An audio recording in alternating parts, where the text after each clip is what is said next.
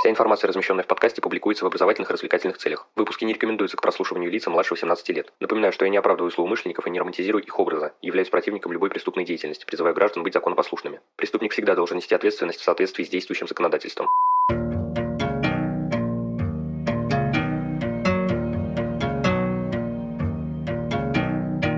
Всем привет, вы на канале Крим One, и сегодня мы поговорим о видео и звукозаписи, а также о судебной фотографии. В общем, без лишних слов, Поехали! Итак, сегодня мы начинаем разбирать большую отрасль криминалистической техники – судебные фотографию, видео и звукозапись. Ввиду своей смежности и технического характера они объединены, хотя каждый из видов фиксации имеет свои особенности, ситуации использования, задачи и степень проработанности. Начнем со звукозаписи. С точки зрения классификации, она в отличие от фото и видеосъемки является не наглядно образной, а словесной, как мы помним, да? Поэтому ввиду степени информативности и специфики звука, как формы запечатления, впечатлений, используются значительно реже фотографии и видеосъемки. Аудио – формат, имеющий динамический характер, чаще всего нужен в оперативной и следственной работе при осуществлении отдельных следственных действий, таких как, например, допрос и оперативно-розыскных мероприятий. Ну а здесь зеркальный пример – это опрос. Хотя осуществляться звукозапись может и в любой другой криминалистической ситуации, где главным объектом является речь человека или издаваемый предметами звук. Говоря о видеозаписи, стоит отметить, что по информативности она занимает высшую ступень из рассматриваемой троицы, однако все равно используется гораздо реже фотосъемки. Связано это с тем, что зачастую, с учетом затраченных средств, такая детальная подробность и не требуется. Да, имеется преимущество и над звукозаписью, помимо звука есть еще и визуальная составляющая, и над фотографией. Видео имеет динамический характер в отличие от статичных фото, а также имеется звук, которого снимки лишены. Однако при своих плюсах видеозапись зачастую просто нагромождает расследование излишком ненужной информации. Да и снимать фото или записывать аудио проще видеосъемки, и это помимо тяжелых электронных файлов в результате. Видеозапись чаще всего используется при оперативной и следственной деятельности. Определяющим фактором при этом является необходимость запечатления комплексной информации, имеющей звуковую и визуальную составляющие, например, при таких следственных действиях, как осмотр места происшествия или следственный эксперимент. Отмечу при этом, что ни видео, ни звукозапись не являются такими научно проработанными направлениями, как фотография. Обусловлено это максимальной сферой использования последних последней. Поговорим же о ней подробнее. Судебная фотография – это научно выработанная система методов и способов фотосъемки, используемых при осуществлении криминалистической деятельности. Фотоснимки документально отражают запечатленные на них объекты, позволяя лучше воспринимать признаки предмета и окружающую обстановку. Подобная наглядность не только дополняет описательную часть документа, но и делает возможным восприятие признаков или обстановки, изложение которых затруднено из-за их значительного количества или сложности описания. Фотографирование как наглядно-образное форма запечатлений обладает рядом преимуществ перед любым вербальным способом фиксации. Документальность, наглядность, точность, объективность в передаче информации, быстрота фиксации, простота и дешевизна. С учетом специфики задач и вида деятельности, в процессе которой применяется фотосъемка, криминалистическая фотография делится на три вида – следственную, оперативно-розыскную и экспертную. Первая применяется при производстве следственных действий, вторая при осуществлении оперативно-розыскной работы, ну а третья при производстве судебных экспертиз. Соответственно, фотофиксация может выполняться следователем, оперативно-розыскным работником и экспертом. Однако отмечу, что на практике следователи и оперативники этой деятельностью, как правило, не занимаются. Фотофиксация находится в зоне ответственности специалиста. Указанное деление несколько условно, ибо все виды имеют много общего и тесно связаны между собой. Методы криминалистической фотографии разделяются на запечатлевающие и исследующие. Если первые необходимы для фиксации различных следов и объектов видимых невооруженным глазом, то вторые служат выявлению, а затем и зримому закреплению фотографируемых следах и объектах деталей, цветовых и яркостных различий, скрытых от невооруженного глаза. На первый взгляд проглядывается некая корреляция между видами судебной фотографии и применяемыми методами, запечатлевающие для полевой работы и